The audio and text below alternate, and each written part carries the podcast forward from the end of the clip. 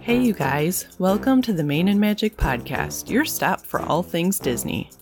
I'm your host, Dawn Brown, and this is episode 34. Whether you're adventuring in the parks or at home via Disney Entertainment, I'm here to bring you the guests and info that'll pixie dust your experience, and we're picking up lots of new friends along the way. You can catch the links to our audio recordings on our website at mainandmagic.com and subscribe on iTunes, Google Podcasts, Stitcher, and iHeartRadio. Just search for the Main and Magic podcast. After the show, we invite you to join our community on Facebook to share your thoughts about each topic and to connect with other Disney fans. In this episode, Katie and I discuss one of the most asked questions about Walt Disney World trip planning when is the best time to go? We talk about all the factors you'll need to consider to choose the time that'll work best for the trip you're planning. We even included a downloadable worksheet to help you get started. And of course, we answer the question ourselves, and our answers might surprise you. So join us on the red car trolley as we take a ride to the crossroads of Main and Magic.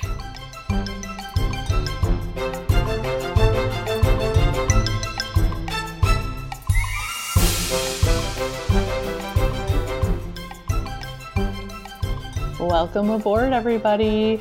Come on in, grab a seat. You know we have room for everybody. Uh, joining me today is Katie Fisher from Pictures and Postcards Travel. Hello. Hello, how are you? Thank you. I'm glad to be here as always. So, this is our first time recording in 2022. It is. This is kind of the perfect topic for January. I like it. We're going to be Yeah. yeah, we're going to be talking about probably one of the most common questions uh, that people ask when they're sitting down to start thinking about, you know, maybe we want to go take a trip to Walt Disney World. This is specifically for Walt Disney World. Might do this for Disneyland at a different time because it is that there is a there's a special situation with Disneyland that doesn't exist with Walt Disney World. But anyway, we're going to be talking about when is the best time to go? What what month should you go to Disney to Disney World or what, you know, what time of year should you go to Disney World? Uh, it's kind of a loaded question. Any month that has 28 days. every, I- every month that has 28 days. Let me rephrase. I disagree. No. uh, uh, we have we. If you've been listening for a while, you probably already know that we disagree on this. Um, but anyway, we're gonna kind of go through some different factors to consider when you are starting to think about planning your trip, and we're just gonna cover some basics and share some insights about each one of these things. And at the end, we'll kind of wrap it all up and bring it all home, and and then we'll go from there. So, uh, we're we're going to start out with a list of things that you need to consider before you settle on you know making your reservations or you know contacting your travel advisor. So, the first thing that we're going to talk about is probably the first thing that is is going to come to mind and that is who are you traveling with? So, you know, are you traveling with like just your family, like your spouse and your kids or is this an extended family trip where you're going to be having you know grandparents and maybe like aunts and uncles and cousins or family friends or something like that?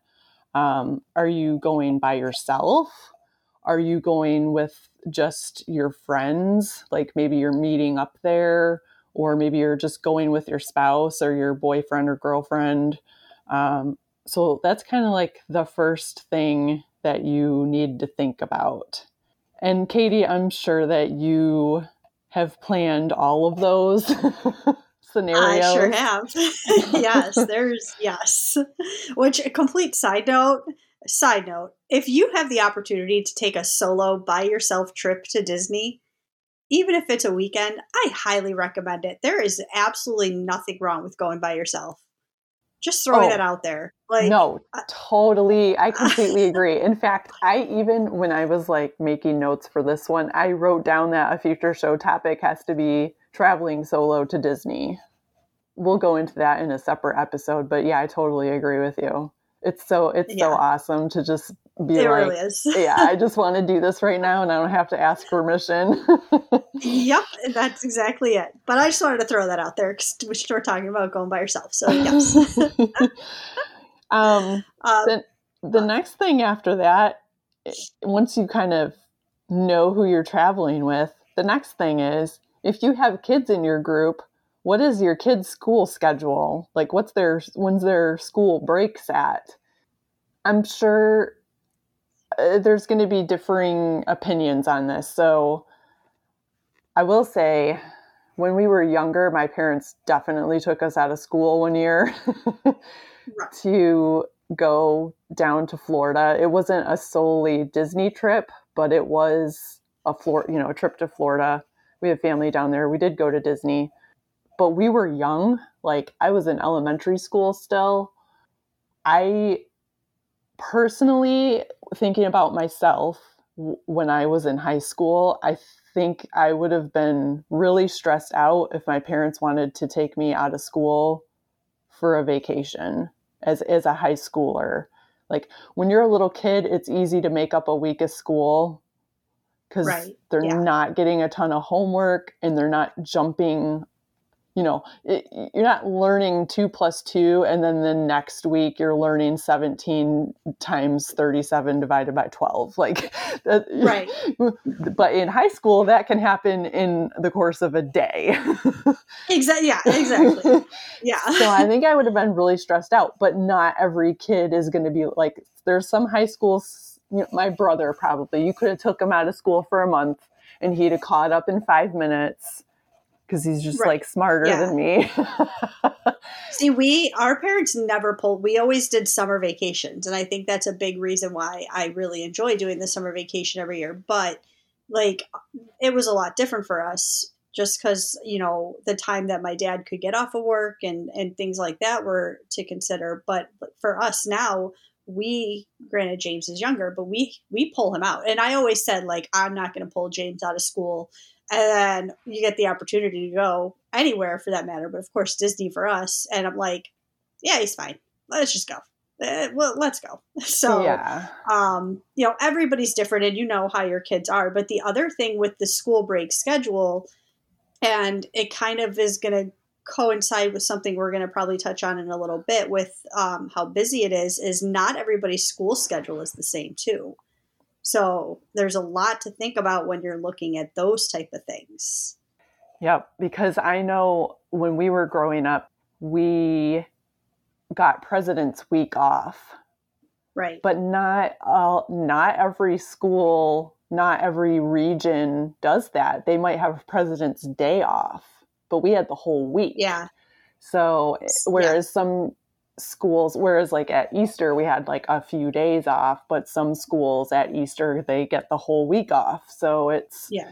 and that happens in our area too. Just i mean um different school districts. I mean like our school district is a week in february and a week at easter and then you go a school district two school districts north and they have like you said president's day off and then two weeks in april off. So um, and also summer vacations because in Texas they're getting out of school in May, huh, right? But be up nice. north, Yeah. you know, I grew up in We- Michigan. We didn't get out of school until June.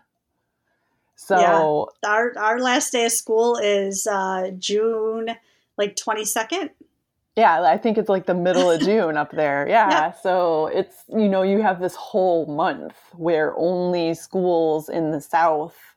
So it's like if you want to go in summer and you live in the South, but you don't want to go in July because it's going to be crazy. So yeah, there's like all these different little things to consider. But yeah, so your kid's school schedule. Um, the next thing is your budget.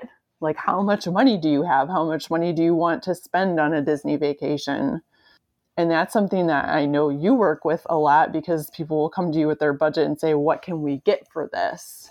Oh yeah. And it's one of the hardest things because and and i actually like me personally and a lot of agents are different but me personally i've stopped asking this question because it's so it's so hard to realistically like back in the day if you would if you went to disney when you were younger or you know even 10 15 years ago a budget that you might think is reasonable to go to disney it's not the same anymore. So i always present with you know here's what we can do. What are you thinking of price wise here's what you're getting for it. Let's change it.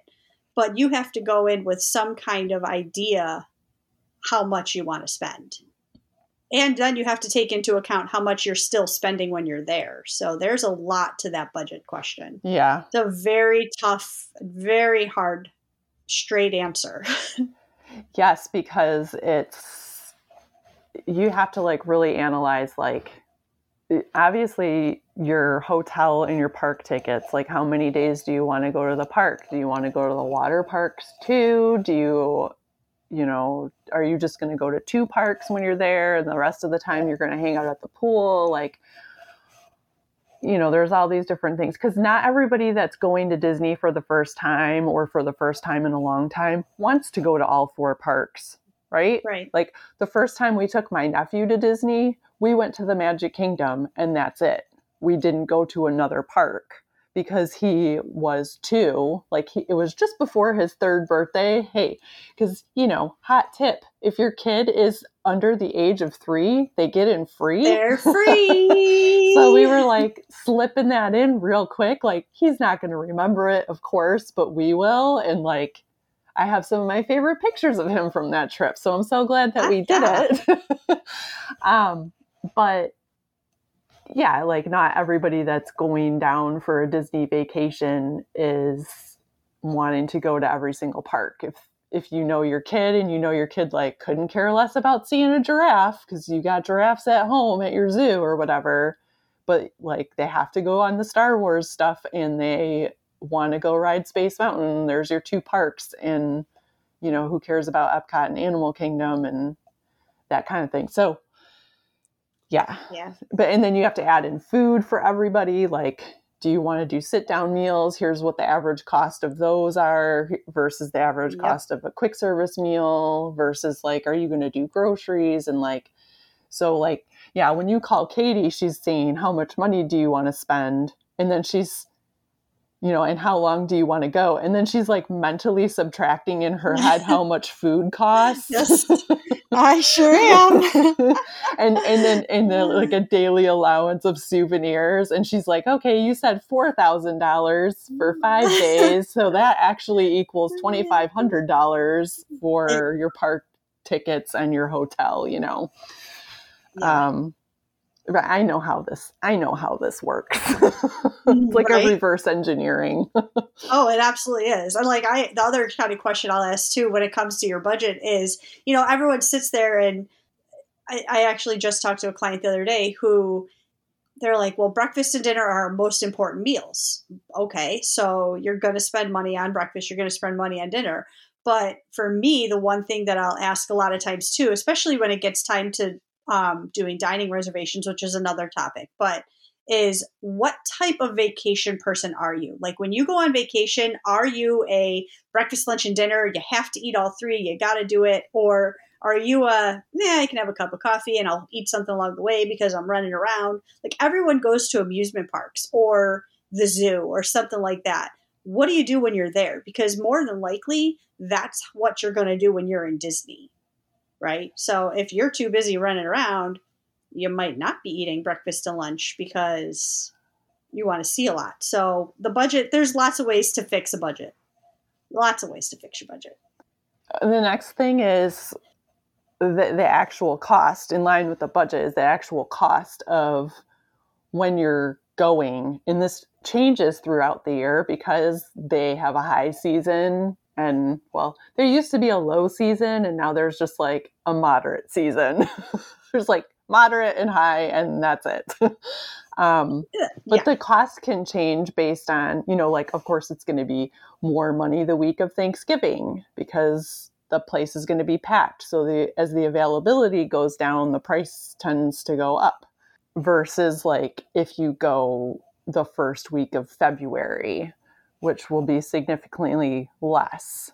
So that's going to affect what you're what you're going to pay. You can you can you can literally get the same vacation for less depending on when you go. But if it's super important for you to go at Christmas or you know for Halloween or you know for your child's birthday which just happens to be June 21st or whatever you might be paying more just for the pleasure of being there on you know at that time and this is something again that katie tracks she knows when the deals are coming and what they're going to be and you can apply those after the I was just gonna say that. Yes. yeah, after you after people book with you if a deal comes out that applies to their trip you can actually change it for them Yes. Yeah. So there's never there's never a way out. uh, You're never out of the fact that a deal might come out. So to say like, oh, we'll just wait until something comes out, you don't have to. Get something on the books, get something going, and if you have the ability to save a little bit of money later on, yeah, that's the way to go. which brings us to our next thing which is the discounts there it's it's hard you can never and especially um, the way the past year has gone so disney just came out with a promotion uh, last week and this was their first promotion that they've run in quite a number of months which is very odd for them um, usually there's always something happening where you'll be able to save on something, whether it's a free dining plan or a discount on your room or a discount on the tickets. There's always something. And recently there has not because, well, basically, people are still paying to go. So why do they need to apply it? Why do, why do they need to do a discount? But again, it goes back to even if they surprisingly throw something out there for you, we try and get it applied to your trip if we can. So, but just like any sale item, so here's the thing though too with discounts is you can never um, again, you don't want to count on them because discount. Think about going to the grocery store and you know they have buy two get two Pepsi products. There's only a limited amount, and then once they're gone, like yeah, you can get a rain check and you might be able to get it later, but when they're gone, they're gone. And that's kind of how the discounts run too for Disney is they only apply a certain amount of rooms. There, there's only a certain amount allocated to being able to put into this offer.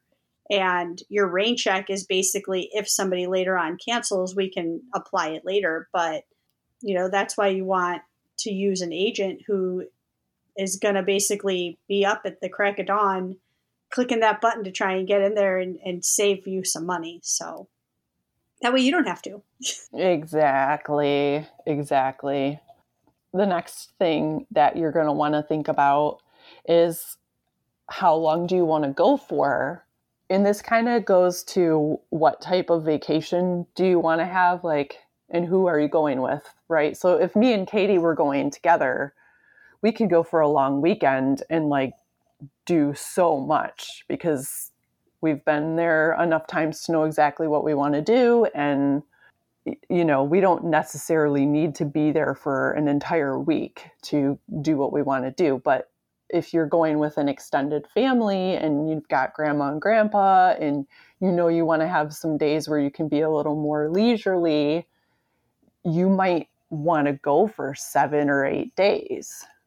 Or if it's just like you and your spouse and your kids or you know a, a, smaller group of people but you really want to feel like you had time to do a lot of stuff you know five or six days might be enough. So it's it's really it's an important question because obviously how long do you want to go for is going to affect the price yes but there's also kind of a a situation where once you get beyond a certain number of days the park tickets become so inexpensive per day They sure do. And I want to say that's like after five days.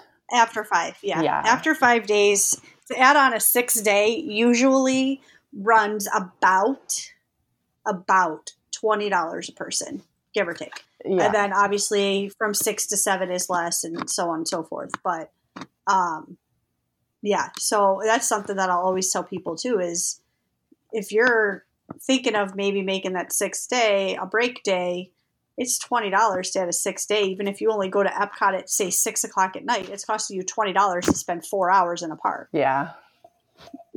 So Which you Um, can't even go to a movie. right, You know? exactly, yeah, exactly, right, right. like- so, um, and like, let's be real. The park, you know, if they say the park closes at 10, the rides stop at 10, but like you can still go shopping and Until eleven, take, take and pictures. and- pictures, yeah. oh yeah, so, Yeah. I'm not saying that you should cheat that way, but I mean, you're kind of missing out if you don't. right. Oh, yeah, absolutely.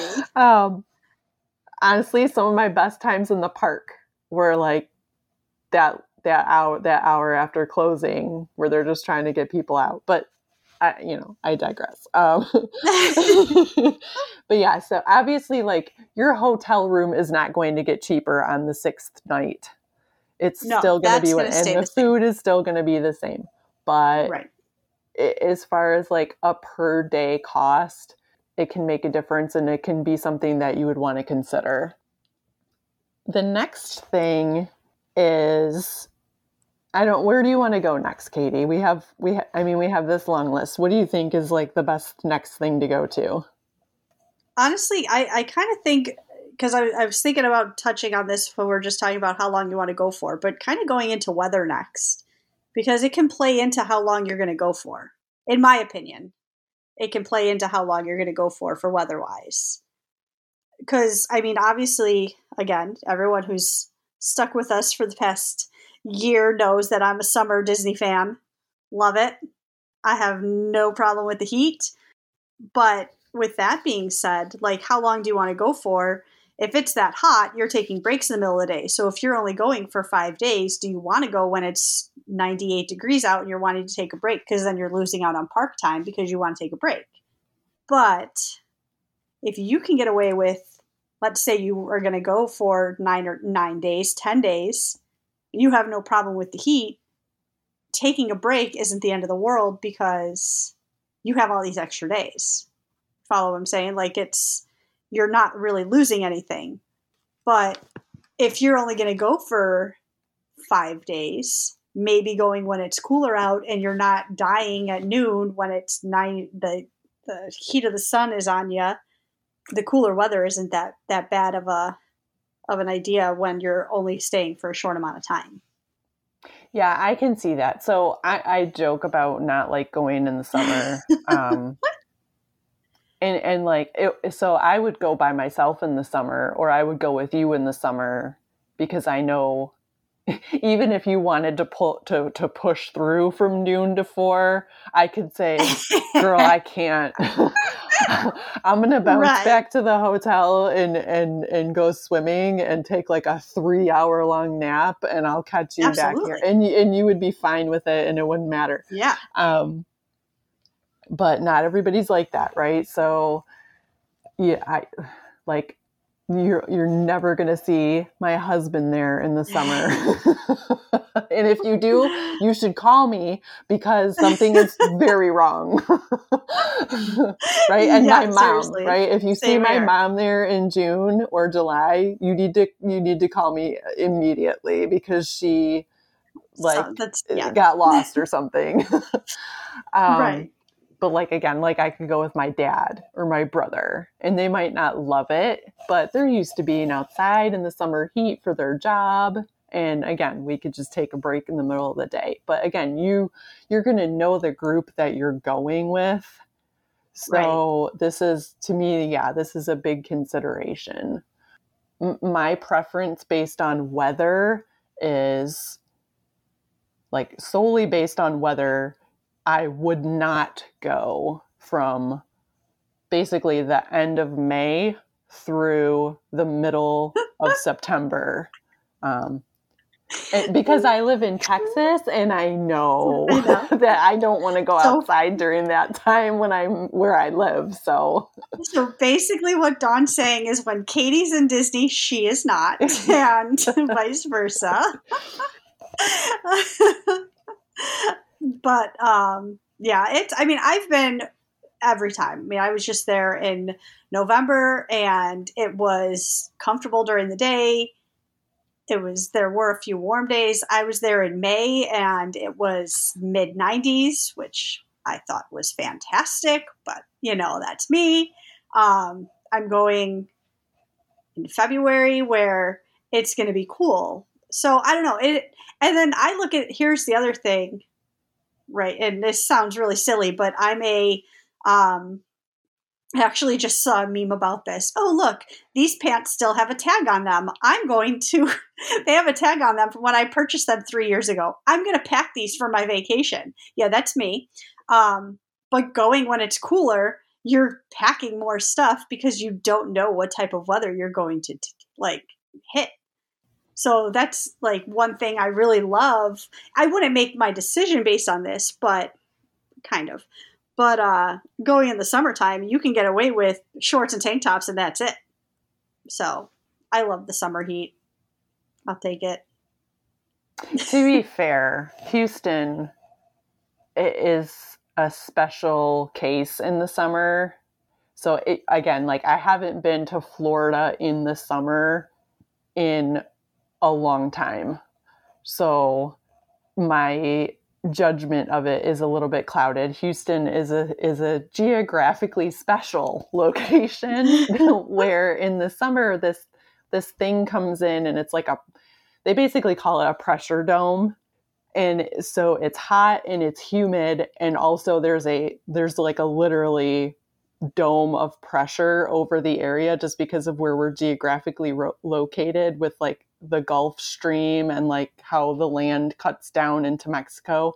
Anyway, so basically, for four months out of the year, whenever we walk outside, we feel like we're going to die of a heart attack because it's the heat and the humidity and the pressure all on your body is like, it's really bad. Obviously, Florida is completely different, and Orlando's like in the middle of the state and further from the ocean, but so I'm my judgment might be a little bit clouded. I woke up today and it was six degrees outside. So yeah, that ninety-eight yeah. degrees is sounding fantastic. like, why does my face hurt?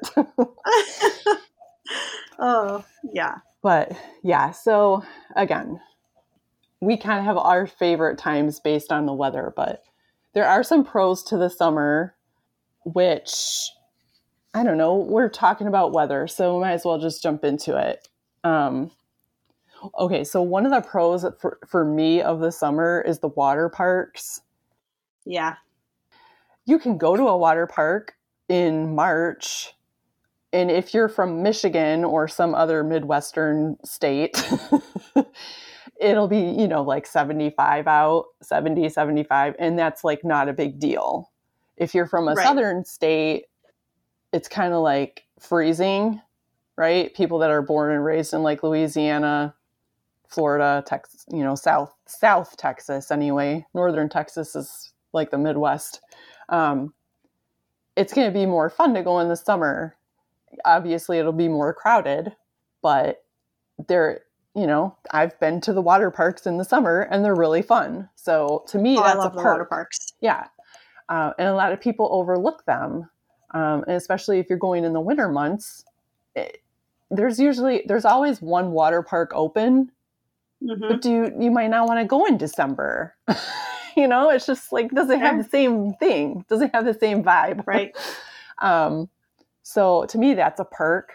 Um, another thing is if i was going in the summer i don't feel so rushed because it, but again, like if this is your first trip or your first trip in a long time and you're trying to do a lot of stuff, this could be a con. But if you are thinking, I've been to Disney a bunch of times, but I've never been in the summer, why would I ever go in the summer? I'm telling you, a pro is if you know what you like to do, and you've always wanted to take a Disney vacation where you could take like a little break, the summer is a great time to go. Yeah. Because you can take that break in the middle of the day and not feel guilty. And you can go hotel hopping and you can try that restaurant that you've always wanted to eat at for lunch that's at another resort that you're not staying at, but you didn't want to leave the park to go try it. Well, now you have like, you're not going to be in the park in the middle of the day because it's so hot now you have a reason to go try that restaurant and you don't have to feel bad about it or like you're wasting your time or your money.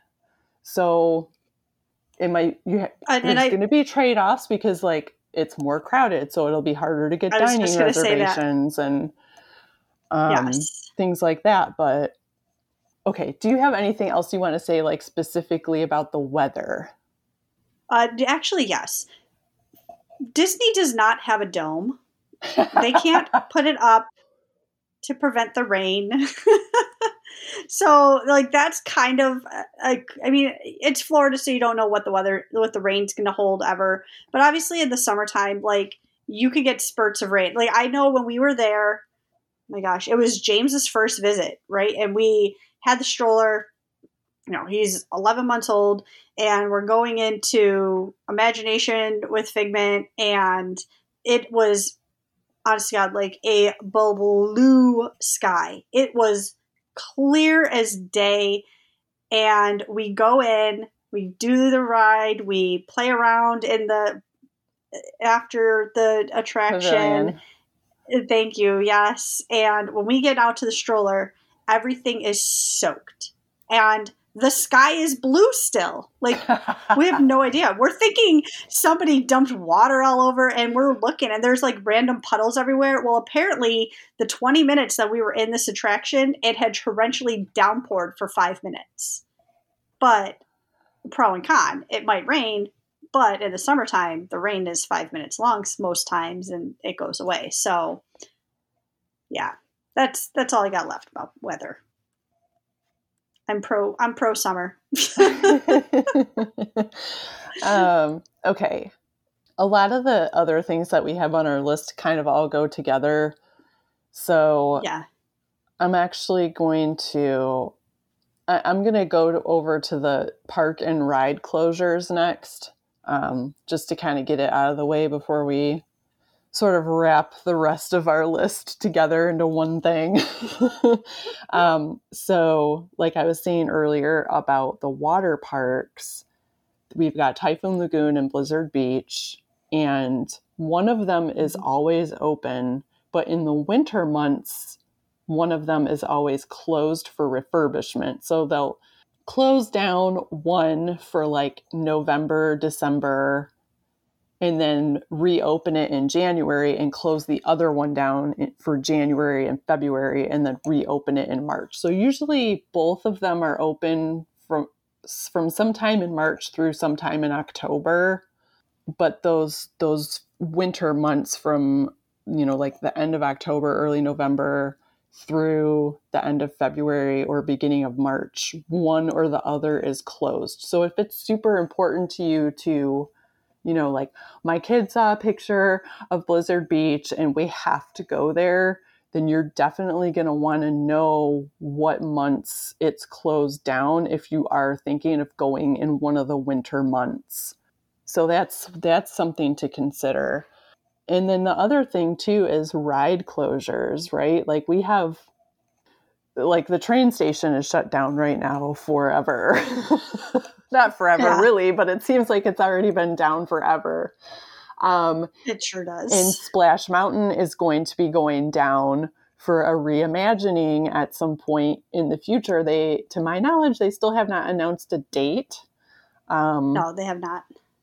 but if you're like you know if you and also things that are coming so if you're like i don't want to go until the tron light cycle run is open right we don't have a date for that yet We'll see in 2024. No, I'm just kidding. I, i, really think it's going to be 2023 honestly but yeah, it's um, it's not going to be any times this year. and then uh what's the other one guardians of the galaxy cosmic rewind they said summer 2022 well those of us who know Disney, you know, if you say summer to somebody, they think June, July, August. but we know Not summer doesn't end until September 20th, right? They're talking like summer around that. celestial time, like Right. when the calendar is officially fall, right? Just bef- sometime before the calendar says fall.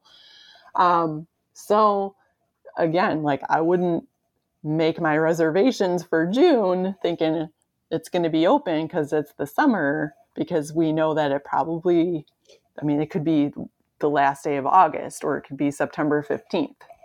So Right. I would say if that's really your thing, I would look at like late, late, late September or or beyond. So those kinds of things, and and you're not you're not necessarily always going to know that something gets shut down, right? Because Small World out in Disneyland just had a freaking flood. in December, Yeah. right? So if you were like really excited to go on that ride, y- you know, it, you can't plan a flood, right? So sometimes things go down and then don't reopen for months and it's like just an all of a sudden thing. Usually you can find out at least a few weeks before something is going down for a refurbishment. So keep that in mind. And the other thing too, like if you're looking to do something like okay, so we'll use your example of of of wanting to get there when new things open up. That's all the more reason to uh, I'm not even going to say call your agent because uh, well, I'm your agent, so um, that's all the more reason to call me and and basically you know put it out there. Listen you know we really want to go to disney. We're, we're we don't want to go until this is open. And i have a list you know? I have a list of here are my clients for this year here are my clients for that year.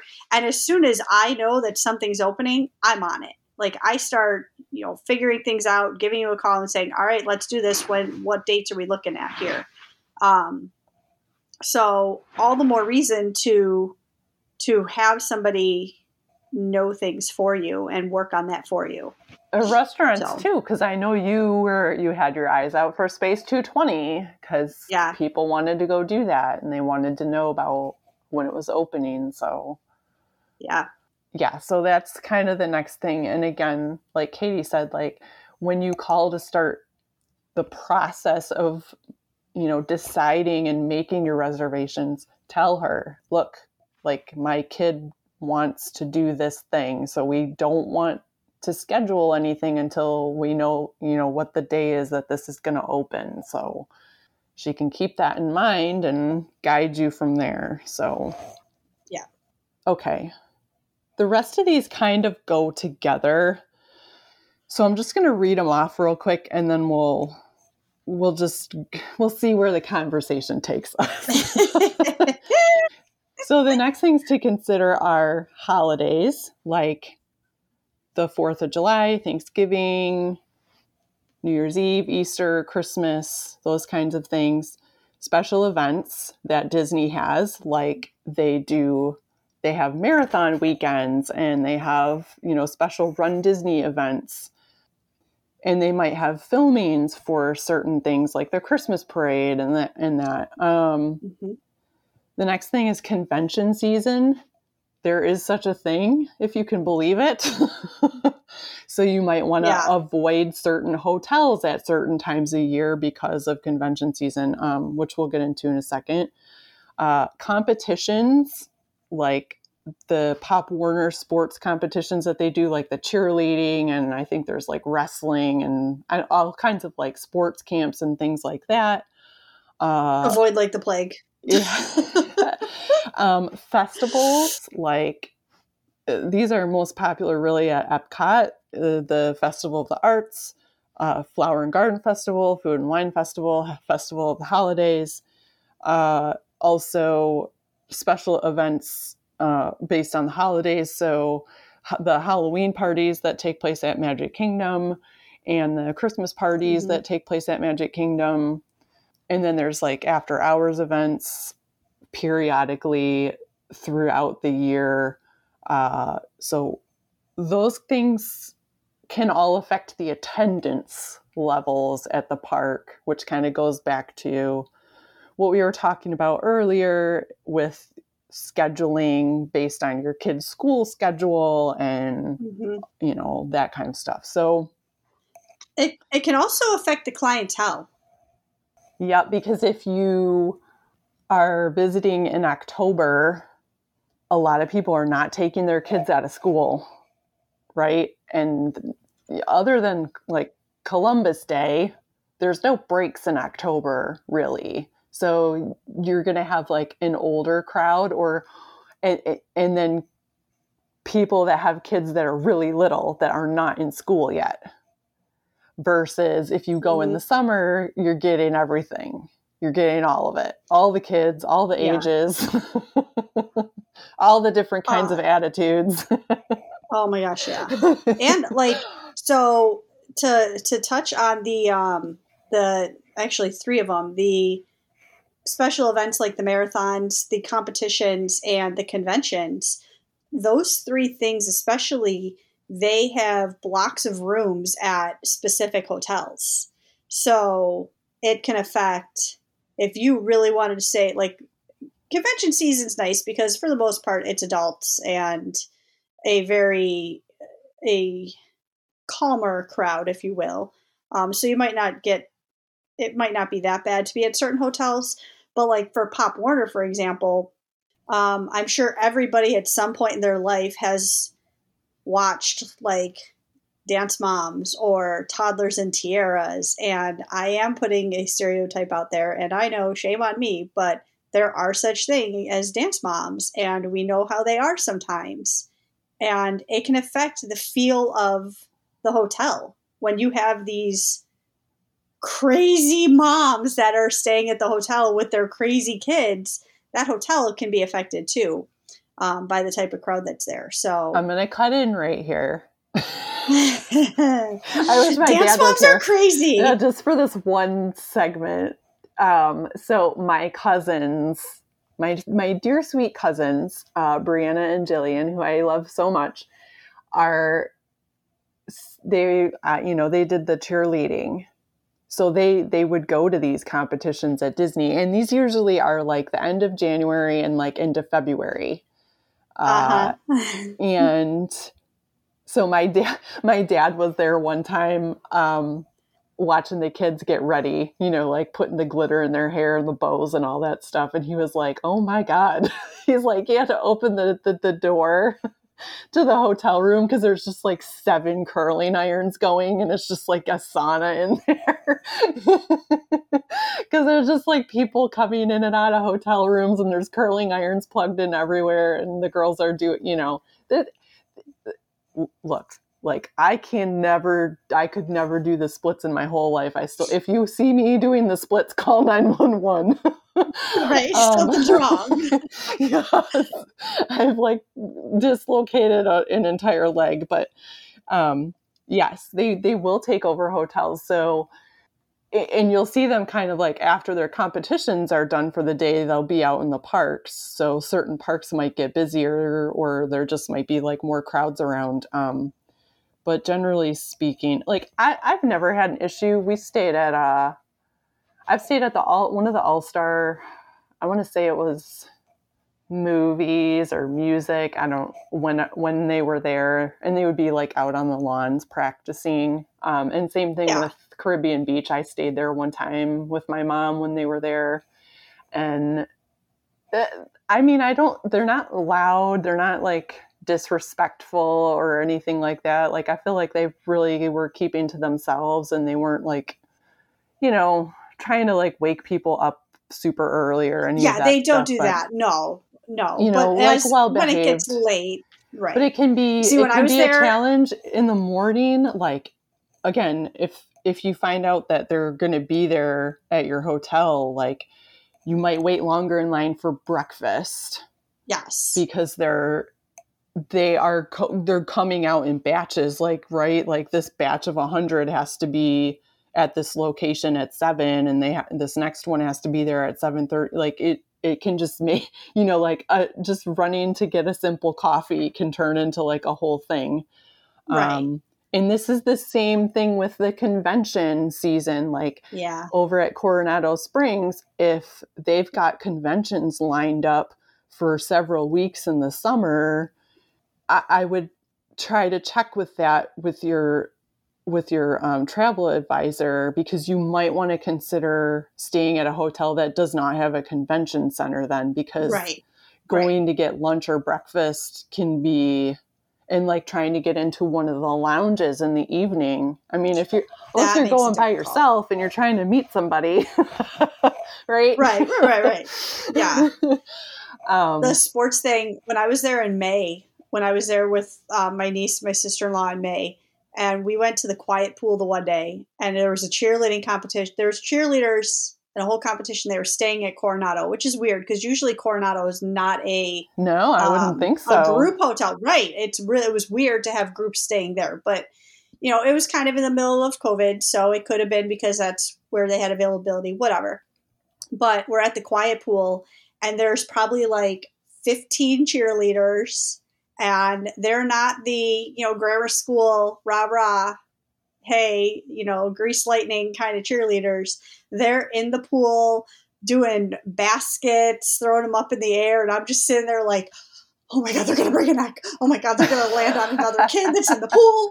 Oh my god. Like none of these kids are even mine and i'm like sitting there and every time i see one go in the air i have like a minor panic attack that something's gonna happen. Like i have my phone on standby to call 911 like oh maybe we should go to a different pool. But yeah. Yeah, I think the sports the sports ones tend to stick to the all-star resorts. So movies, music and Yes. sports and then and I would say a little Caribbean bit at Pop Century and then Caribbean Beach. Yeah. yeah So, and then the convention, uh, the big convention hotel is, well, I mean, they're really all big convention, ho- you know, the convention hotels are the convention hotels. So these are Coronado Springs, uh, the Contemporary, and all of the resorts around Crescent Lake. So Yacht and Beach Club, Boardwalk, Swan, and Dolphin. Those are the big ones. They can do conventions at Grand Floridian, but I think most conventions don't go there. They're usually at the other at the other resorts. So d- those are just things to keep in mind. Um, Mhm.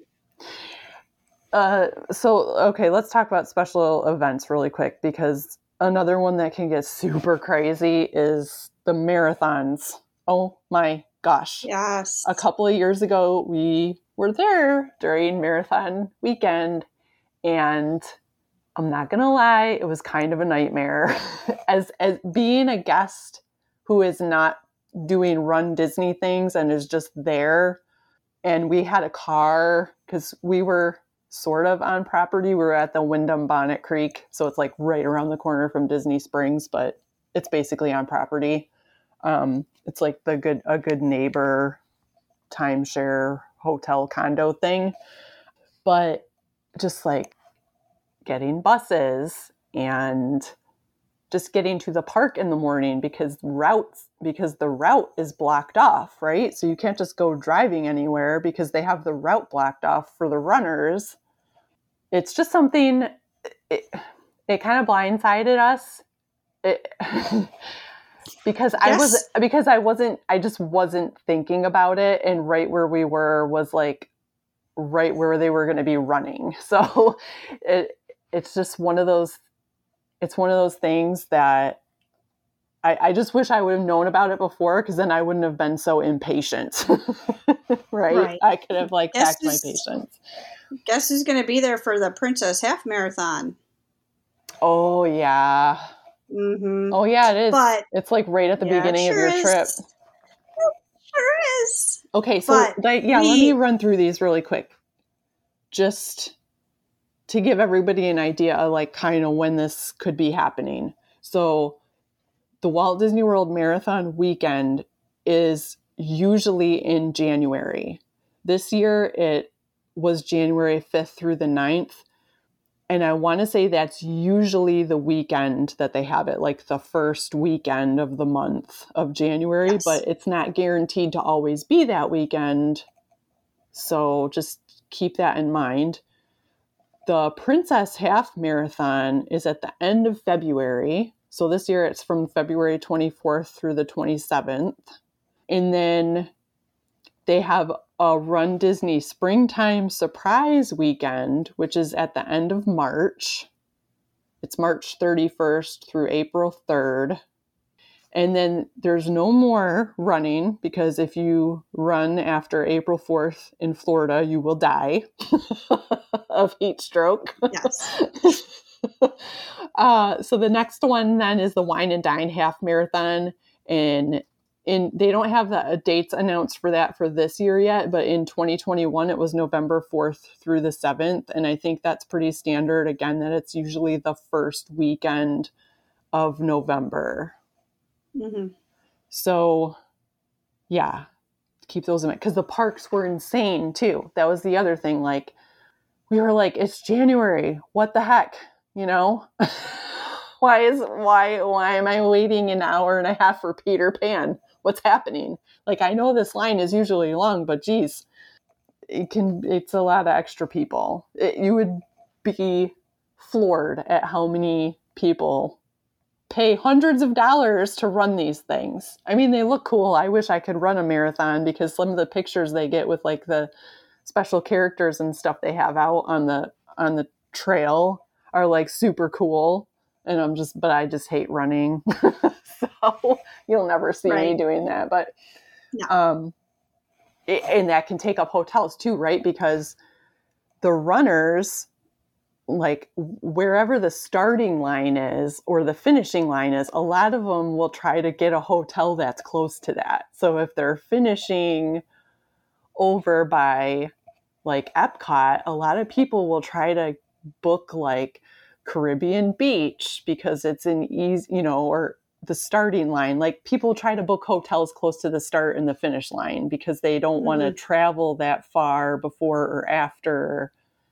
And so you might see hotels like just randomly book up really fast. Like, why is Caribbean Beach sold out in March? Well, it's because they're doing this race. So, Yeah. Yeah. The other thing too, though, with the races, like the races start at crack of dawn. Mm. I mean, they have to be at Yeah, the run. the at they, right, like they have to be there at like four a.m. usually. So with that, a lot of times, I mean, these runners. So for anyone that doesn't know, just kind of to touch on Run Disney, um, they really do track your minute miles, and if you fall behind you they take you out of the race like you have to actually be have a certain minute mile um, so these race marathons are usually serious runners. So they are getting up at four o'clock in the morning and making sure that they have enough sleep so that they can hit their minute miles. And a lot of them after because they're up at 3.30 3 o'clock in the morning getting ready they will go back and take a nap after they're done running. So you might not see the park get busy until you know two o'clock when they wake up. Um, so you might have a couple hours there you might have a couple hours when the park first opens where it might be somewhat normal because all these runners are kind of getting their rest um, but the later hours hours will start getting a little bit busier Yeah, and they the run goes on. multiple races too as the other Oh, yeah. thing. So like on the first day they'll do a family 5k. You know, Right. and that's still happening early in the morning and they're closing roads, but it's they're going to be done a lot faster, right? And then the second day they'll do a 10k and then the third day they'll do the half marathon. And if it is a marathon weekend, then on the fourth day they'll do the actual full length marathon. So, like, you're going Right. to be there for the half marathon, so that'll be the longest race. Right. But the two days before, they're going to be doing the 10K and the 5K or whatever. So, yeah it's like there's still hap- something happening every day. And of course, like, those people are also buying park tickets, even the even the ones that are doing the whole all the races like i don't know how you Oh, yeah. run and then go to the park and then run again I- the next day and then go to the park like i don't know how you do that and not even just go to the park. I mean, a, a lot of these people that run these marathons are going to Epcot after you're walking 1.2 miles from Mexico to Canada. Yeah. Like, yep. Didn't you run enough? I know. I know it. It it's. I, I'm. I could. I could be convinced to do a 5K, but that would be it. Yeah. Um, just to like experience it one time, but. Right. Well, mm, and anybody, if you've ever thought about, I, I just, you know, since we're talking about it, if you've ever thought about wanting to do a Run Disney, I have not.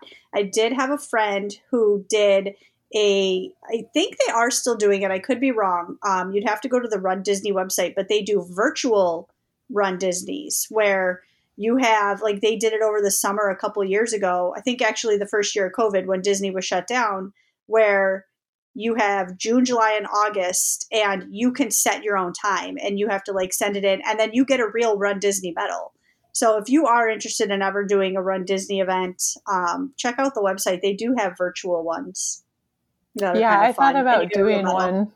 I thought about doing one and but swimming it, like signing that'd up be to do it, and Yeah. then send Disney a letter of my track, of my like swim track, because I I turn my GPS on when I'm swimming, and send and be like, I hate running. Um, so I signed up to do this 5K and I just swam it instead. so if you ever decide awesome. to do a swim Disney event, which you could do because I don't know, you own cruise lines and two, well, three actually, waterfront, you know, Hilton Head, Vero Beach, and Aulani, I, I would be the first person to sign up for an open water swim that was Right. sponsored by Disney. um, but they probably won't do that. But I mean, they should because I think it would be awesome. But um, okay, so let's get into talking about the the rest of these things, which is holidays, festivals, and then the corresponding struggle of availability of park reservations and rooms and dining reservations. Um, because after you've decided who you're going with, how much you can spend, what the cost is going to be, and how long you're going to go for, you're going to actually settle into, you know, do we want to go during the summer? Do we want to go for Halloween and see what that's like? Do we want to go during the the you know Christmas holidays? Do we want to go in the spring because the weather seems nicer? This this is kind of all going to play into that. So, uh, what do you want to talk about first, Katie? Festivals or holidays? uh, let's do festivals. Okay, let's.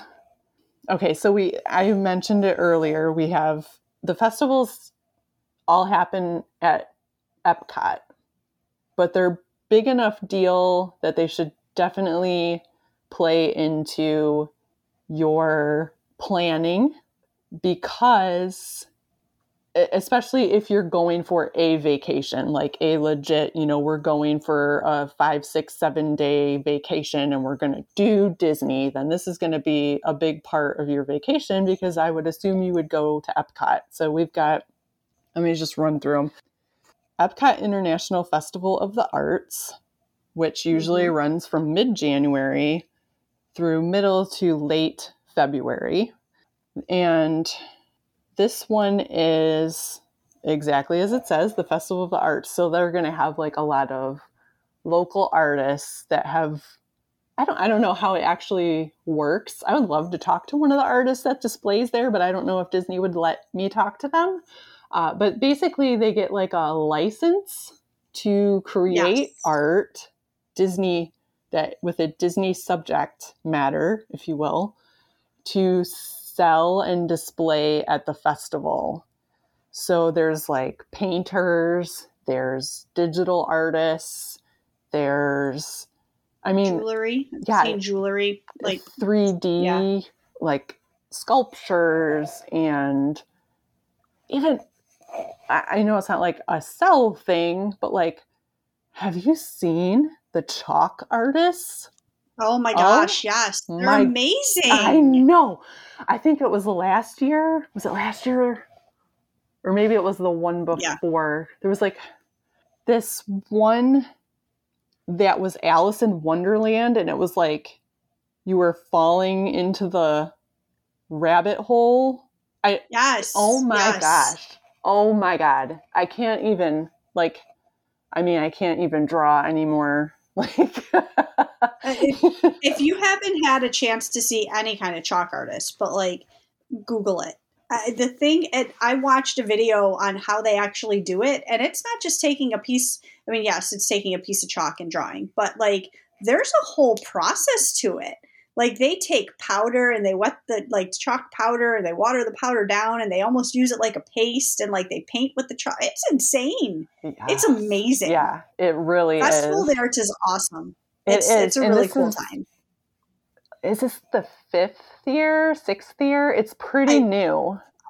Yeah, it is newer. And the other thing too that I really like about it, so I I'm big. My favorite festival, and I think everybody's favorite festival is fest uh, food and wine festival, right? So each festival has its own pros and cons, and not even cons. Like each festival has its own thing. But the one thing I really like about um, the Festival of the Arts is, especially if you're a foodie, the food that's associated with this festival is very artsy. Like it's it, it takes a whole new like way of creating these you know a deconstructed i was looking at the food for this year for the festival coming up. Or that uh yeah that's coming up this week it starts. And they have a deconstructed key lime pie.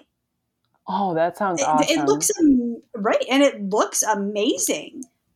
So it, it they they really take every part of of that arts you know the art and put it into the entire festival. You're not just getting a slider. You're getting some kind of art form of a slider Yeah, the year It's that really- we were there, I want to say it had to be 2018. Yeah, because that's when we. So we were there during that time, and they had this cookie. It was like a sugar cookie in the Yes. shape of a painter's palette, like Yep. with the hole in it for your thumb and everything. And then Yep. they gave you a pat, like it was um this these little tiny cups of colored frosting, so you could paint mm-hmm. on your on your cookie. and I thought it's- it's, they- so dumb, but it's so it's so cute. Like how fun, especially for so a, a kid or a forty two oh year old, it's middle aged it's woman. I I think that I think that cookie is a staple of the Festival of the Arts now because I have seen it on the food list for the past few years. Okay, like that's a big it's such a simple thing, like, and it's so much fun. Um, and then but and that's their way of too getting the kids involved. Where you know people will say, "Well, I don't, you know, Epcot for my kids." Da da da. Like they Disney knows they know that the kids' favorite park isn't Epcot, so they try and make sure that there's something for the kids to do and things like that. You know, James would be all over that cookie. Like yeah. so, so um and then of course they have like special merchandise in addition to like you can you the other cool thing too is like they don't just have these booths there with people's art in it and you can go in there and buy it the actual artist will be in the booth yes. so you can go Yeah. in there and you can buy limited edition like you can buy limited edition things get them signed talk to the person Mm-hmm. like for real like you could have a 10 minute conversation with the artist um yeah. so I think if you're somebody who is interested in art or would want to spend money on Disney art,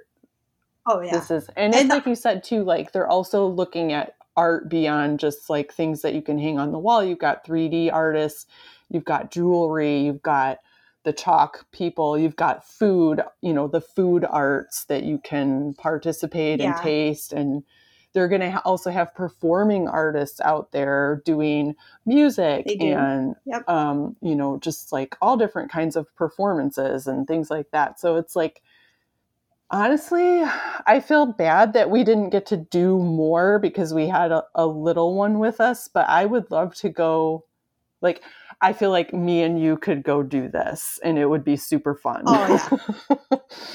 yeah. the other thing too so with the artists that's there like that actually show up um, they it alters. So they might only be there for like you'll get this artist for three days, and maybe he's there, you know, every other weekend during the festival, but he's only there for three days, and they alter it. So it's not the same artist the entire time. They do um, have different artists, and then um, the other thing is they they let you be the artist. So there's one thing that they do for the Festival of the Arts every year that they've been doing is a paint by number mural where you can go and um, pick your color. And, you know, there's obviously colors that they want you to use. So you can go and pick what color you want. And then they give you a section on this paint by number, big, huge mural. And you get to go to that section and anywhere where, let's say you pick, you know, periwinkle as your color and that's going to be number two in the section that they gave you anywhere you see the number two you actually get to paint so you are now part of being the artist of this huge mural that they're going to have um, and then after you paint your section you get a small souvenir for doing it too they give you a, a small little postcard of what the mural is going to look like when it's all painted yeah we saw uh, the year we were there was like a figment like a pop art mm-hmm. figment one. I have a terrible photo of myself in front of it, which I will find and probably use as the cover for the show notes. Um, okay, so that's Festival of the Arts. That's January, like mid January to late February. This year it's the 14th mm-hmm. of January through 21st of February. Um, the next one is the Epcot International Flower and Garden Festival, which this is a fun one too. Generally, now it used to really just be from like March to May, but now it's from March 2nd to July 4th. So it's like mm-hmm. a long festival. And this is the one where you'll see they put up Disney topiaries all over Epcot. Like all like if if there's a flower bed somewhere, there's a topiary in it.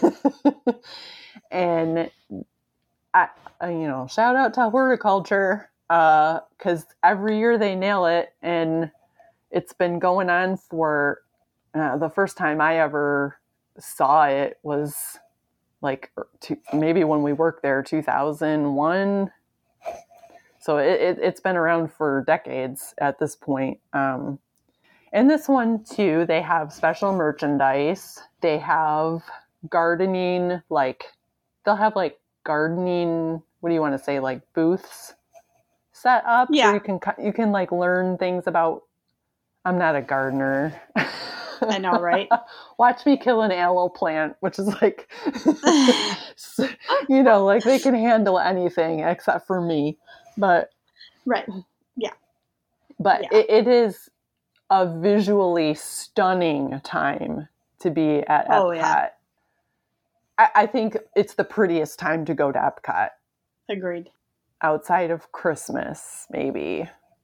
So I don't really have like a lot more to say because I haven't been to it literally. I haven't it, been at Disney during Flower and Garden Festival since 2003. Like I actually had to I, think about it today. so. so I was there in May for it, and it it's you know Festival of the Arts. The arts is such a big you know it's such a widespread thing. Flower and Garden. It's there's no way to explain Flower and Garden Festival. Like you're getting what you're looking at. It's the flower and garden festival. like you have flowers and gardens everywhere. Um, they do still do special events. Like they will still have um, uh, in the American Pavilion. They have um, each of the uh, each of the beat rock series where they'll have you know bands come in. In the past, it was bigger bands, but now with every all the restrictions, they'll have local bands come in. So they will have some you know con- little concerts and stuff going on that are like twenty minutes long. Um, they do have uh, classes again where you can learn different things. Um, all the festivals at Epcot, or eh, all the festivals in Disney, actually which basically is Epcot. All of them have food associated with it. So you have kitchens, they call them their outdoor kitchens. They have them all throughout Epcot, all throughout the World Showcase, and um, kind of into Futureland a little bit also. But the food that's at those are going to kind of be associated with things that would be associated with flower and garden. So the one location that they had, you had a um, a, a honey like a honey icy almost. I mean, it wasn't an icy; it had more to it than that. You weren't just getting the you know shaved ice with honey on it. Like it had a honey and a milk kind of flavor to it. So they associate things that um, you would get with thinking of flower and garden they associate that into the food, just like they did with with the cookie for Festival of the Arts. So now you're getting more of honey and you know did you know you can eat a carnation and you know Yeah, things like that that they're putting into their drinks and things right yes Um, and Um, also like so the it- lavender lemonade and lavender everything, Yes, lavender cookies yes. and yeah. Right. Um, so it's it's you know again it's it's hard you can't really explain flower and garden more than you're getting flowers and gardens all throughout the park. Um, but it is I do agree with you. It is a beautiful time. They really do nail it. They work really hard on these things. Um, you know they're they're not just some little front of your house little tree that's out there. I mean these things are real life figures that are made out of flowers. So it's pretty cool if you get the opportunity to see it. They also um, in previous years had like a butterfly. Yes, uh, thank you. Garden, Yes, like a a butterfly butterf- like, garden. um, but you like walk in, so the butterflies are around you. Uh, yes, they have and- monarchs all over. and then They, they, do had, still do that. um i want to say it was in the land pavilion uh and and i'm pretty sure it was flower and garden festival um like how it was like a ghirardelli thing like how they go from the bean to the That chocolate is- I believe that when they do at Food and Wine. okay okay i knew there was something okay Yes, but yes, they do. Uh, I haven't seen that one in a couple of years, but yes, they were still doing that last time I was there. Okay. Okay. So that's flower and garden, usually early March, uh, apparently through the beginning of July now. it's just a festival all the time, except for like two weeks in between each one to flip it over. Um, okay. So then the Pretty next much. one is the Food and Wine Festival, which we don't have dates for that yet this year, but we anticipate that it will be late July August through Yeah. mid November. And this one, I mean, we've talked about it on this show before, and it's this it's kind of the same as the the Flower and Garden Festival. It is it is what it says it is. It's food and wine festival. So they will Right. have and beer. yeah, right. so they have booths set up representing various countries, and you can go up to these booths and try fare that is associated with that region or that country. So there's I don't even know how many booths anymore. I feel like they're adding Uh, new more ones than every 30. year. Yeah. There's usually about 30. So, in addition to booths that go with the, the countries that actually have pavilions in the World Showcase, like France and Italy, Japan, China, uh, United Kingdom, United States, et cetera, et cetera, there'll be other ones there like Brazil, Australia, uh, Poland, Ireland. Greece. Yeah. yeah. So, I And- we love this festival, me and you. Oh, yeah. Oh yeah.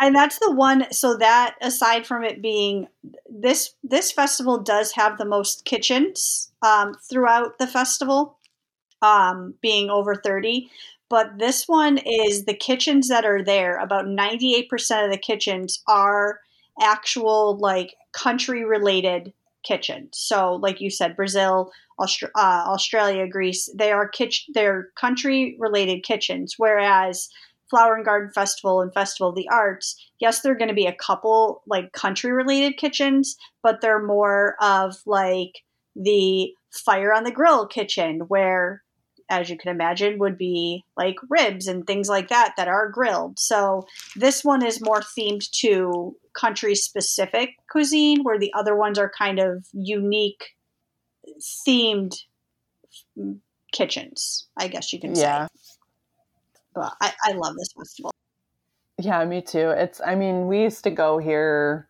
and just eat a meal, like just one mm-hmm. at a mm-hmm. time. Like we just go hungry and I mean that's kind of the best way to do it. Um, and there's other things that you can do during this time. Like a lot of a lot of these festivals too will have special like classes that you can sign up for that yes. they have an additional cost, but this one I want to say there was a wasn't there like isn't there like one or two locations i want to say canada and some other place where they do like live presentations just for people yes. in the park yeah so you can like go sit down and there's a guy like in front of you with a with an oven or a grill or whatever and he's got the headset on and he's telling you what he's doing what he's making and you can ask him questions and mm-hmm. so if you're if again if you're a foodie and you want to go try different cuisine and different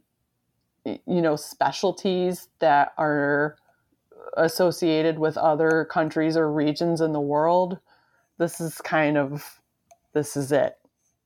Yeah.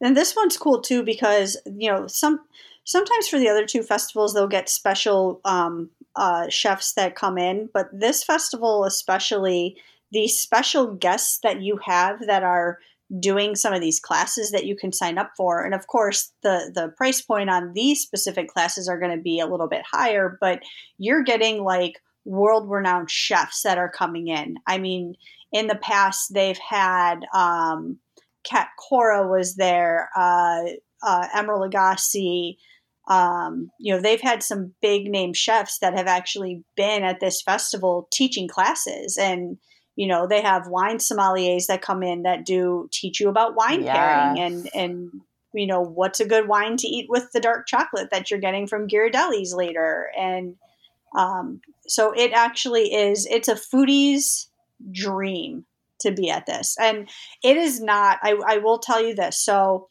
from personal experience uh, two things. Number one all three festivals just kind of throwing this out there, all three festivals do have things that are going to be geared for kids. So, whereas if you are at Epcot and you go to the different countries that are there, you could do the KidCot and get different things to kind of keep your kid included. The festivals do all have some sort of scavenger hunt that um, you pay a small fee and there's a scavenger hunt to kind of through the countries to kind of keep the kids occupied and at the end you actually do get a souvenir for finding the, completing the scavenger hunt. But if you can do this festival without kids you are if you are wanting to try everything that is on this list number one that budget we talked about early on in the show uh, it doesn't exist for festivals basically.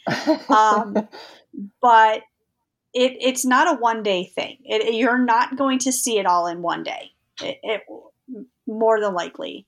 Um, it's a good couple day event. When when Dan and I, the first year that Dan and I did the Food and Wine Festival, we spent three solid days and we hit every single kitchen and we tried one to two things from each kitchen and one to two drinks from each kitchen and we went into the specialty shows. We didn't do any of the extra classes, um, but we did, you know, kind of go in to see what some of the stuff was offered. But you have to take that long because if you're wanting to try something from all of it, your stomach is not that, you know, you, you got to take into account that you're eating. And you can't eat, you can eat a lot, and the portion sizes are a little bit small, but you will start filling up. So we spread it out between three days, and we did complete our passport for the Food and Wine Festival, and it was great. It was a ton of fun. Um, but we went down solely for the Food and Wine Festival, and it took us three days to get through it all. So, yeah, this goes back to who are you traveling with? What's the purpose of your trip? Right, right. I wouldn't say like if you're if you're wanting to go down for like you know five days to a week that you should even try to do everything. But I would just say, you know, look at the menus, pick out a handful of things, stop at those booths. Yeah. You know, it, it's a, and then you can decide like maybe we want to plan another a long weekend trip in a year or two to go and just do this. Like, and I would say that's mm-hmm. probably mm. how most people do it because when I took my mom during this time, like we we went in October one year. I want to say it was 2006, 2000 somewhere in there.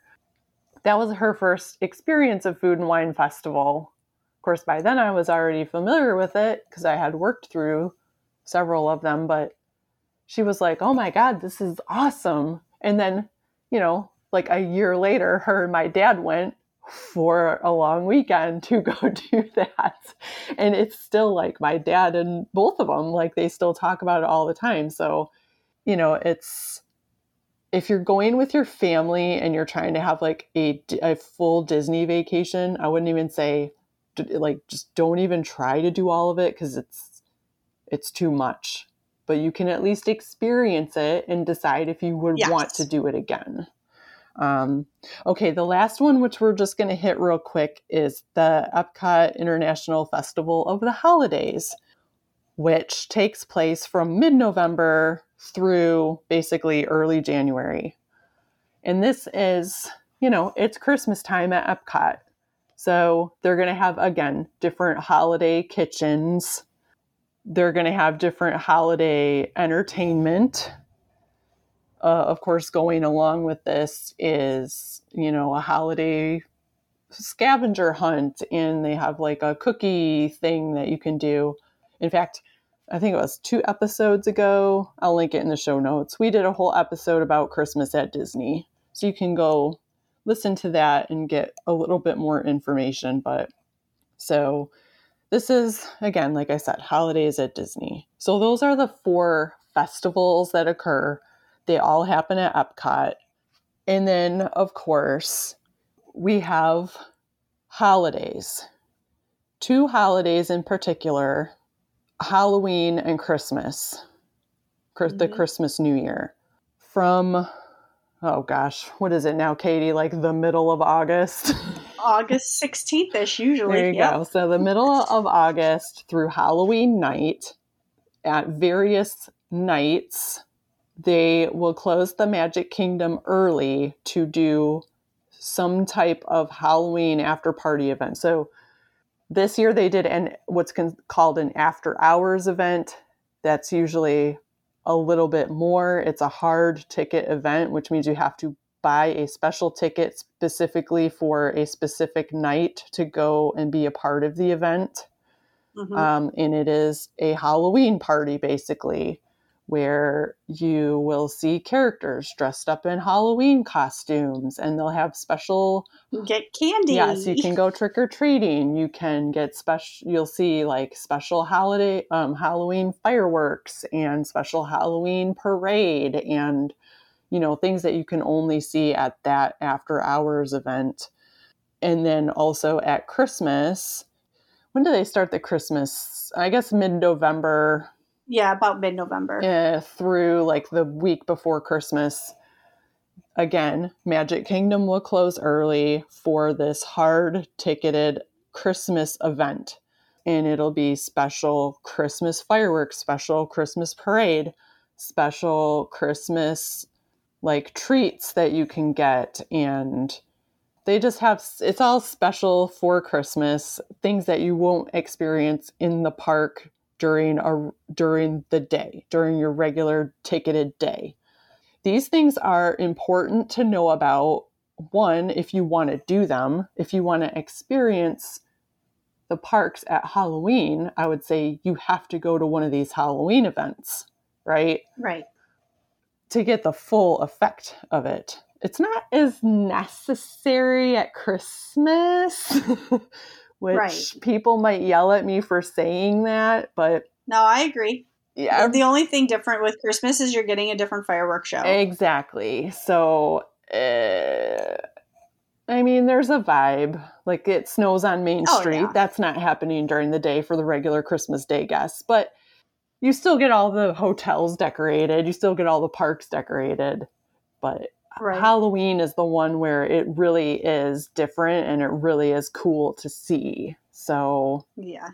And I, I do want to throw this out there, and I know it's going to sound like kind of a silly, um, I don't know, not silly, but random thing to kind of throw out there, but just talking about all the food from all the festivals, because obviously that was a, you know, we talked about all that. And then we just talked about the food and the snacks and the candy that you get at Halloween and the uh, special snacks you get at Christmas time. There are, you know, if, if you are somebody who you're sitting here listening to this going, well, I have special dietary needs. I can't take advantage of any of this stuff. Why bother?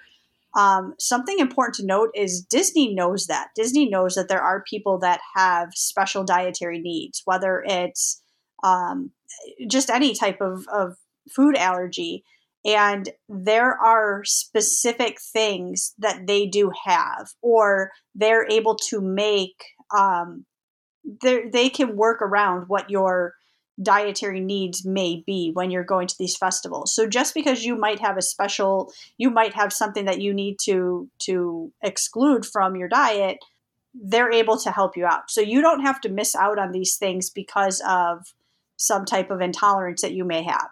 Um, Disney knows that, and they they do include everybody in these menus. Oh yeah, like I know, especially for like the festivals at Epcot, well, and really like all the restaurants and stuff now, there's like always a gluten free option, a vegan option, yes. a dairy free option, or an all mm-hmm. three of those option. And like with the, shall we say, advancements in food technology, you know, right. like gluten free food used to be pretty nasty. And now I'm like, this you know, like Banza noodles are like my favorite noodles now. So, shout out to the Michigan peeps making pasta, uh, gluten free pasta. But, um, you know, so again, yes, like you can still find like a, a pretty good variety of food at all the Epcot festivals at all the restaurants, even the quick service yeah. restaurants and like the snacks. Like there's snack like I've heard people out there that are like very much meat eaters say that like the was it like the buffalo cauliflower something there's some buffalo cauliflower thing out there that people are like raving about. I, I forget if it's a yeah. I forget if it's at one of the restaurants or yeah, there's something for everybody. But Yes. So, uh, and then of course, like other holidays, they don't do anything really special. I don't think anymore necessarily for Fourth of July. No, not really. Fourth no. of July is a very busy week. Oh yeah. New Year's Eve. Um, uh, let me say this. I've done. Get to the park at seven. I, I've done New Year's Eve at Magic Kingdom one time, and I will die having done New Year's Eve at Magic Kingdom one time. so yes, you have to get you have to get to the gate to get in to get to the monorail like at least an hour before the park oh, opens. Oh, and then you cannot leave the park once you get in because if you leave, someone could park hop into the park. And you won't get back in. and you in. can't get back in. So, yep. All I'm going to say is that we rode the train for two hours in the afternoon. right. because Although, it's exhausting, but it, it was so yeah. fun. It was so worth it. Like, we got our spot for the you know, for for the midnight sh- shenanigans at it was like 7:30. So we just sat there for hours and it they brought a DJ out at like I want to say 10 for 2 hours until the countdown. Yeah. So we were just in that spot for like basically 5 hours like from 7:30 to 12:30 in the morning. Right. I was watching videos on on New Year's on on New Year's Day this year, and I'm like, I went over to I go, Dan, can we please book a trip to go to New Year's on Chris on at Magic Kingdom next year? Uh, no, like, but look at like there's DJs in all the different lands, and you got a yep. DJ in Adventureland and one in Fantasyland, and they're like, this is like a giant party. It's awesome but again it's like not something i would want to do all the time because it's so no. crowded and yeah. it can be difficult to like i mean if you think about like we got our spot at 7:30 and there was already people in spots. So like we almost waited too long. But we we did have a good spot. Like we were on the the we were just in we were between the partner statue and the castle. So like we were close Oh, enough where we had like yeah, yeah, yeah.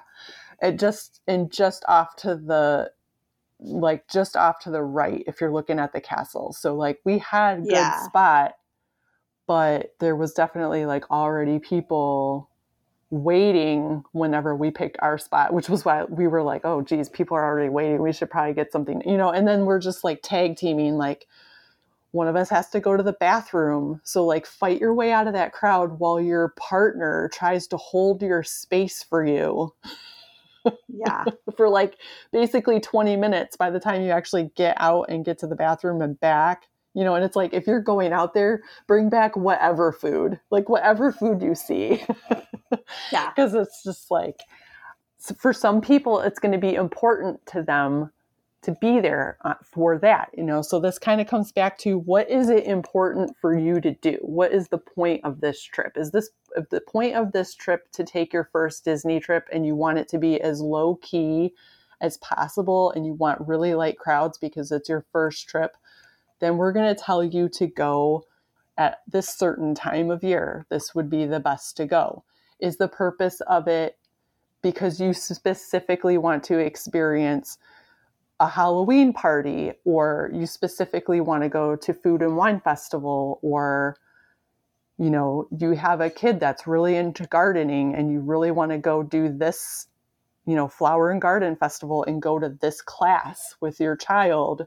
Or is it your honeymoon and you're getting married in October and you're just going on your honeymoon right after your wedding? And so that's when you can go. What is Right. the purpose of your trip? So, and and that honestly you know anyone who calls like that's the hardest thing for me going into to talking to somebody is there are three things that i can't help you with. And that is when do you want to go? How long do you want to go for? And how much do you want to spend? I can't tell you any of those things. I can meet all of those things.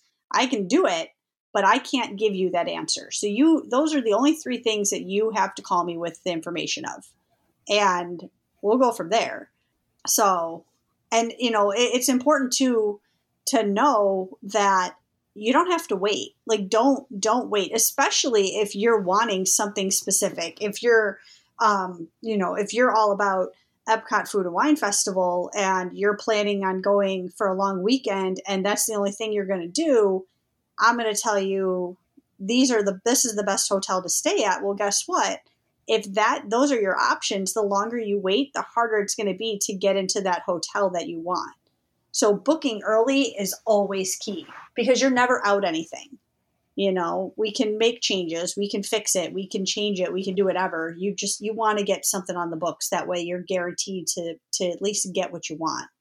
So Yeah, because wait. once you start the booking process, you can change the week or you can change everything you can add days You can or change you the can amount of people subtract that days. go. You yeah, can- you yeah. can pick a different hotel. Like if a deal comes up where like this deal they just had out was a hundred was a hundred dollars off a deluxe yeah you know so if you were if you were Mhm. like well we can't swing a deluxe because it's just a little bit out of our budget so we're going to do moderate and then all of a sudden this deal comes out where it's like oh well with the deal we could afford deluxe katie can switch you from caribbean beach over to yacht club or Right. um, you know with the deal applied so okay so i just want to really quick before we wrap up because the question we're going to get is what do you think is the best time to go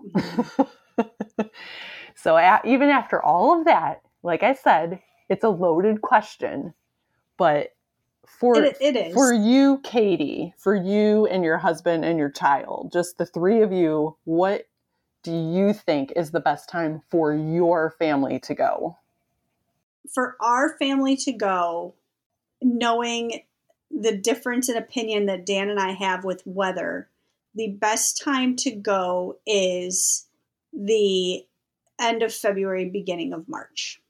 Now, is that when I want to go? No, but I'm thinking of two other people who don't like the heat like I do. So I, I draw I draw the short I draw the short straw. but honestly, you know, you get you get a good festival in there. You have great weather for the most part. It's it's comfortable weather. Um, it's it's tolerable for me weather wise. Um, there's there's plenty going on. There's not a lot of extra things happening. Where besides the festival, I, I truly think the beginning of March is is a really great time to go. So, for my family, and by my family, I mean just my husband and I, the best time for us to go is basically anything outside of April through the middle of October. So basically, we would go from the end of Oct- or from like the middle of October through March, and at that point, like I can handle a little more heat, so I could I could go in April. I could really go all summer, but he is just like I don't. He would he wouldn't enjoy it. So yeah. So a lot of our decisions would be based on the weather, and then uh, the next thing we would look at is okay. So these are the months that we could go. Would we rather go do a Halloween thing or Christmas, or should we go earlier in the year for like Valentine's Day? You know, so that that would be like the next mm-hmm. thing we would be like, you know, and then what are the crowds and those kinds of things. Now, how about if you're taking a solo trip? What is the best time to go for you? May, end of May, uh, middle of May. Well, and anytime between the middle of May to August, realistically it's a little bit more crowded, but you have the heat. You're not having. I'm. I'm not having to worry about a cranky child in the middle of the afternoon, so I can take a break whenever I see fit. Whenever I personally get exhausted because of the heat, so my my heat tolerance is a lot better. I would have absolutely zero issue with going when the center of the sun is inside of Disney World. um, you know, it is a little bit crowded. It's a little bit more crowded, but I'm by myself, so I'm being a I, I'm able to take advantage of those single rider lines and um, uh, stuff like that. So, and, and for myself, I would say early to mid April, and then basically any time in October because it's still a little bit warmer in both of those months. They're they're pretty similar yes. weather-wise, April and October. It's not it's not hot, right? I mean, it could be technically in early October. It could still be in the 90s, uh, but it's not oppressively hot, right? So it's warm enough where you can still wear shorts, you can wear jeans at night it's warm enough during the day you can go swimming and it's super comfortable. You can go to a water park. It's not super crowded during those times. Like the kids are in school. So there's a little bit mm-hmm. less crowds, like a little more low to moderate. Uh, it's not super expensive at those times of year, like outside of, if you stay outside of like the week of Halloween and the week of Easter, it's going to be a little bit less expensive. It'll be easier to book the hotel you want. Uh, so those are like, if I'm going by myself or if I get to plan the trip how I want, I'm probably looking at, yeah, late March through like mid April and then anytime in October. How about extended family wise? Because I know that's another big trend that Disney is seeing extended families. What's the best time to go for an extended family? Uh, hmm, that's a hard one. I mean, I look at so if I'm looking at my if I'm looking at my extended family, um, the best time for us to go based on schedules and kids is the summertime, and then and and honestly, like the end of August because since we are in uh, Western New York and and our schools don't start until after Labor Day, and everyone else goes back to school the end, you know, towards the end of August. The end of August for us is perfect for my family. If we're talking about Dan's extended family, none of them can handle the heat. Um, they don't like it. There's there's um, things that have to be taken into account. And uh, February, March is the perfect time. Be, for Dan's extended family, we have the only thing we have to consider is weather for his family. That's the biggest thing. We try to avoid having my nieces and nephews taken out of school because they are a little bit older, so it is harder for them. But February and March are are good weather-wise t- times for that family. How about you? Yeah, for us it's January, February. Yeah. Cuz my dad and my brother they're, you know, they're in the same business and their busy season starts in March. So leaving basically after the middle of March is not like it, they're like it, super busy, like sun up to sundown busy, seven days yeah. a week busy. So leaving would really cut into their business. So, and most of them would prefer not to be there in the hot summer. So they take vacations elsewhere in the summer. Like mm-hmm. literally in the summer, they go north. they go to northern Michigan in the summer. no one is going south in the summer. Uh, so, and then again, like October, like as much as everybody would love to go during that time, it would have to be planned out like it would have to be planned out well in advance for them to even consider going in October because that again is a very busy season for them. And then, you know, and then you're into the Christmas holiday. So it, it's really it's January, February. See, so you can see just from our answers on those three different topics how varied it is and how it really depends on who you're traveling with and what you want to do when is the best time mm-hmm. to go so this is one of those things where it's i can't just tell you the answer so no. which is why we were able to just talk about this for an hour and a half again you there's a lot of things and katie always wants to make sure that you get to do the things that you want to do. So, whatever your priorities are, she's going to try to find a way, like, she's going to try to find the week or the days or the deal or the discount that is going to help you get to do all of those things. But there are things that you have to take into account because this is an expensive vacation. And, yeah. you know, you want to make sure that you get your money's worth. Yeah. And you're not going to see it all in one trip. No. You know, and and and that's you know, when should you go? It, your answer cannot be when I can see everything because I'll be honest with you. Now, granted, okay, I've been there multiple times. I mean, February will be my third time in nine months. It'll be my third time going to Disney in nine months. And this trip we're going on will be for just under two weeks. And if it was my first time going to Disney, that those 12 days we would not see everything in those 12 days. And it's 12 days. That you know there's just so much to do. So your answer cannot be i want to go for when i can see everything. You're not going to. Exactly. Um, but i'll help you see a lot of it yeah. and, and we'll get you know the most of it and i'm very good at you know i'm very good at what i do and i'm very good at not wasting time and and um you know, making sure that you're taking advantage of being in the right place at the right time and using that dead time to do certain things. I'm very good at that and I will help you do that. So I will help you get to see a lot, but you know, we just got to know when you want to go.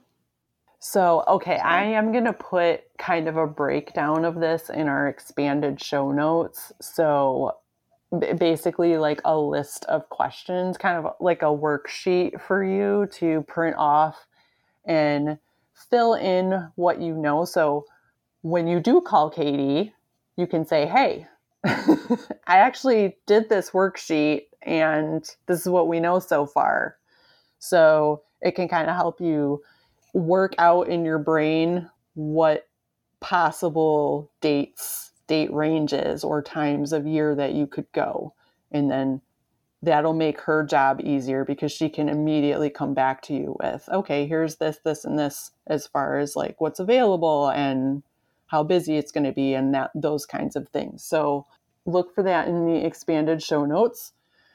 Do you have any final thoughts, Katie? Don't wait till the last minute. It's, that's my biggest. That's my biggest uh, piece of advice for anything is don't don't have a list of stuff you want to do and say you want to go in two weeks because it's going to be very. It's not impossible, but it's hard to get that kind of preparation. So yeah, don't don't wait till the last minute. Okay, all right, we are pulling up to our stop. Uh, I do want to invite you guys to head over to our Main and Magic Friends Facebook group and let us know if you listened and what your thoughts are. If you are if you're a frequent Disney person, like drop us a comment and say, "Hey, the best I think the best time to go is this time because XYZ." I'd love to hear people's opinions on this because they are, I mean, obviously, just between the two of us, the opinions are varied. um, yes. So jump over there and let us know. Uh, and I'd also appreciate if you guys can take a second to leave us a review on iTunes or you can leave a review as a comment on the expanded show notes on our website which I said I would link that with this episode. So, uh, with that, I just want to wish you all a great week and say we'll see you real soon. Bye, everybody. Okay. Yay. We definitely spent an hour talking about festivals, yeah. which we are clearly very passionate about. very.